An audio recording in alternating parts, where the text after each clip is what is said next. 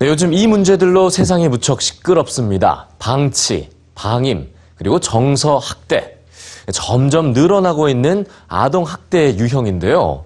이렇게 가해진 무관심과 또 폭언이 향하는 곳은 어딜까요? 바로 아동의 뇌입니다. 깊숙이 새겨진 학대의 흔적, 뉴스취에서 짚어봤습니다. 3세 유아의 뇌를 촬영한 두 장의 사진입니다. 차이점을 발견하셨나요? 겉으로 보기엔 차이가 없어 보이는 3세 유아. 그러나 뇌를 스캔해 본 결과 뇌의 크기뿐만 아니라 뇌의 색깔에서도 큰 차이를 보였습니다. 크기가 크고 좀 더 밝은 왼쪽의 뇌가 정상적인 3세 유아의 뇌입니다. 반면 크기가 작고 검은 부분이 뚜렷한 오른쪽의 뇌는 비정상적인 뇌 발달을 보여주죠. 겉으로는 보이지 않는 이 차이를 만든 건 과연 뭘까요? 3세 유아의 뇌 발달에 결정적인 영향을 미친 건 바로 관심과 사랑이었습니다.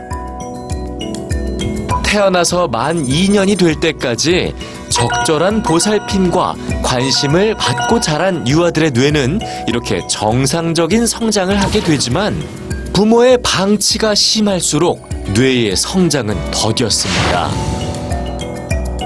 유아기 비정상적인 뇌의 성장은 불행한 미래로 연결될 수 있다고 연구자들은 지적합니다. 범죄와 실직, 그리고 대인 관계나 공격 성향에 영향을 미칠 수 있다는 겁니다. 자라지 못한 뇌는 방치와 방임이라는 아동 학대가 남긴 눈에 보이지 않는 상처인 셈이죠.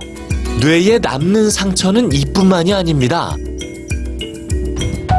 어린 시절 신체적 학대와 더불어서 방임과 정서 학대를 겪은 성인의 경우 감정을 조절하는 뇌의 부위가 6.5%나 작았고 방임과 정서 학대를 당한 어린이들의 경우 즐거움과 긍정적인 기분을 느낄 수 있는 뇌의 기능이 극단적으로 떨어졌습니다.